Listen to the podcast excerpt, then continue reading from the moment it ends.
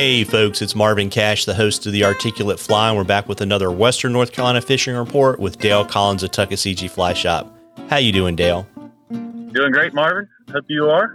As always, just trying to stay out of trouble. And, you know, as, as we were talking about before we started recording, Facebook and Instagram are down. So I don't know if I if I actually have a question for you this time. So we're going to have to just figure something out.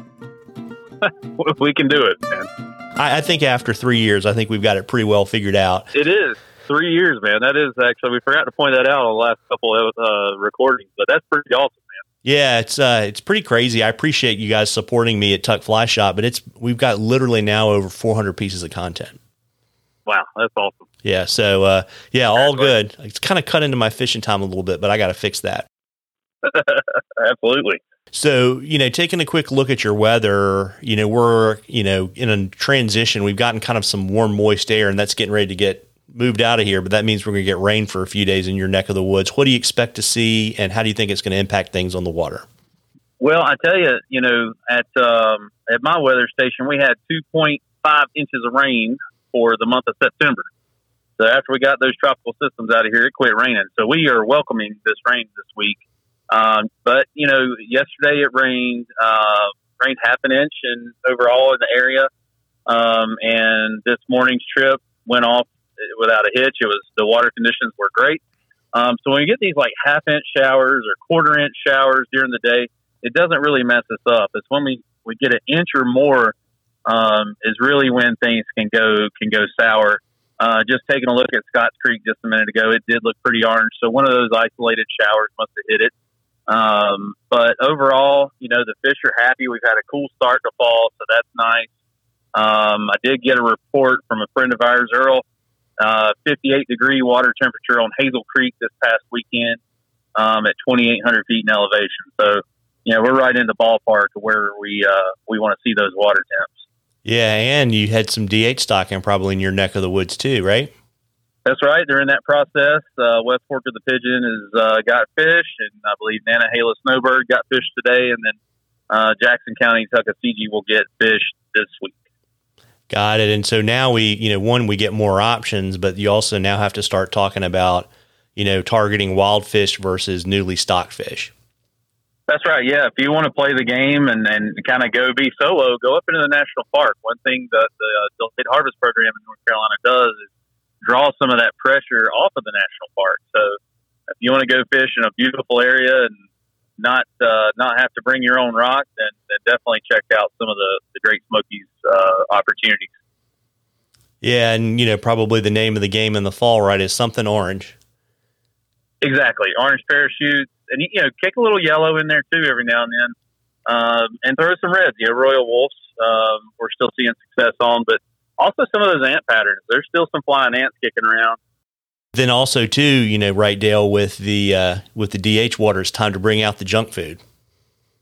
Yeah, absolutely. Uh, you know, your girdle bugs, trail it with a uh, squirmy or an egg pattern, and then of course, if, if you want to work on a streamer game, then you know, kind of get started with some woolly boogers and uh, swing those, um, and you, will usually find a, a pretty angry brook trout.